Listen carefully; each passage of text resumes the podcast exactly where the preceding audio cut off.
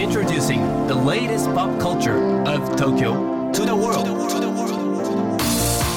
New edition, new edition, new edition, New edition, edition, edition. new, new, edition, edition, edition.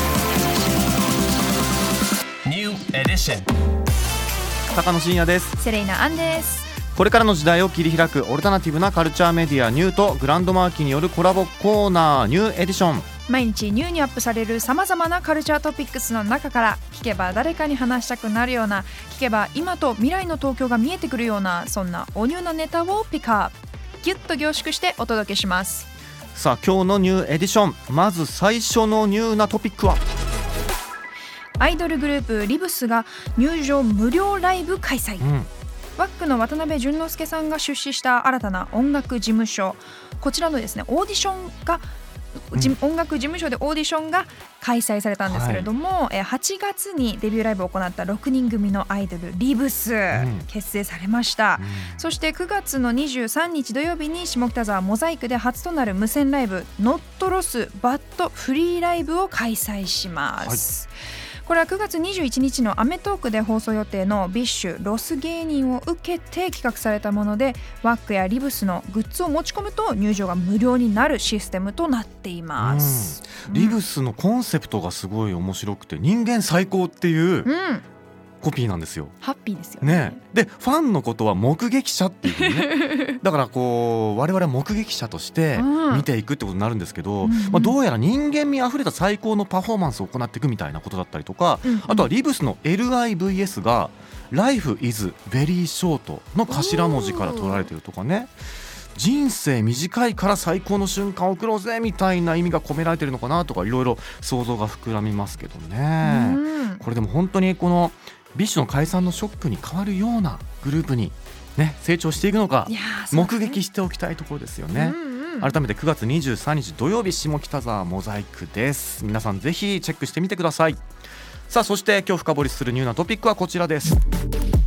チンポムが歌舞伎町で展覧会を開催、うん。歌舞伎町に古くからありからあり現在は使われていない往生ビルを利用した新しいアートプロジェクト歌舞伎町アートセンター構想委員会による第1弾イベントとしてチンポムによるプロジェクト型展覧会ナラッキーが開催中です。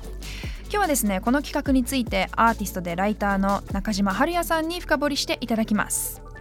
高野さん、セレーナさん、リスナーの皆さん、こんにちは。アーティストでライターもやってます、中島春也です。今日は私から、チンポムによるプロジェクト型展覧会、ナラッキーについてお話しいたします。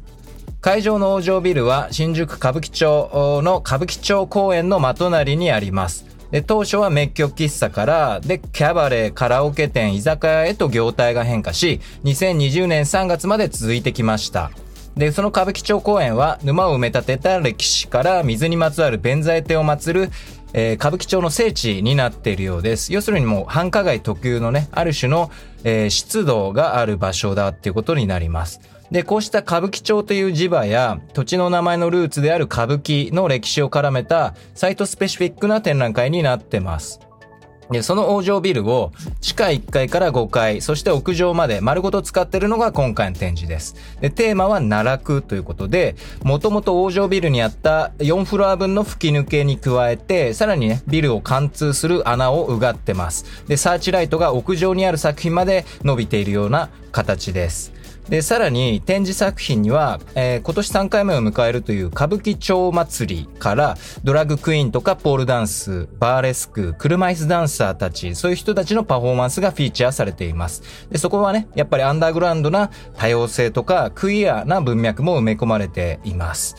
で、さて、まあ、6名のメンバーからなるアートグループ、チンポムフロムスマッパグループといえば、えー昨年森美術館で開催したハッピースプリング展が記憶に新しい人も多いと思います。で、もちろんあの展覧会も盛り上がったんですが、あれはね、やっぱり美術館という制度の内部での展覧会でした。で、美術の用語で、まあ、インスティテューショナルクリティック、まあ、制度とか体制批判という意味の言葉があります。で、彼らの本領はですね、この、えっ、と、インスティテューショナルクリティック的な、まあ、制度批判にあったと言えます。で、今回は、えーその意味で街中の自主企画であって、まあ、舞台は彼らがずっとコミットしてきた新宿歌舞伎町です。要するに彼らのお箱なんですね。で、チンポムには、あのーまあ、きらびやかな美術館とかギャラリーよりも、やっぱりね、廃屋とか路上なんかのオルタナティブな空間がよく似合うんじゃないでしょうか。で、それを体感できる企画だと思いました。で、まあ最後余計なこと言えばですね、チンポムの展覧会ずっと見てきた向きからすると、まあはっきり言って、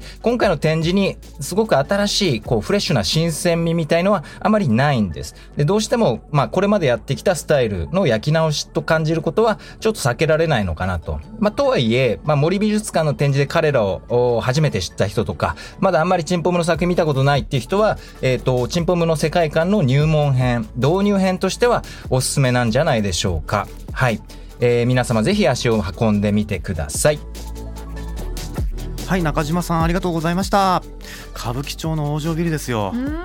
歌舞伎町っていうなんか街がもう綺麗なものだけじゃないカオスな空気感をまとってるじゃないですか、はい本当にだからはい。チンポムとねすごい親和性が高いというか、うん。あとは中島さんもおっしゃってましたけど美術館という制度批判というかねこうフォーマットにとらわれないっていうのがチンポムらしさがあるなと改めて思いましたけれども入門編としてねいいっていうところと、うん。新宿っていう割とこうアクセスのしやすさみたいなところもあると思うはいはいので、こちらねぜひ興味がある方は10月1日までですかね、うん。はいやってるらしいので足を運んでみてください。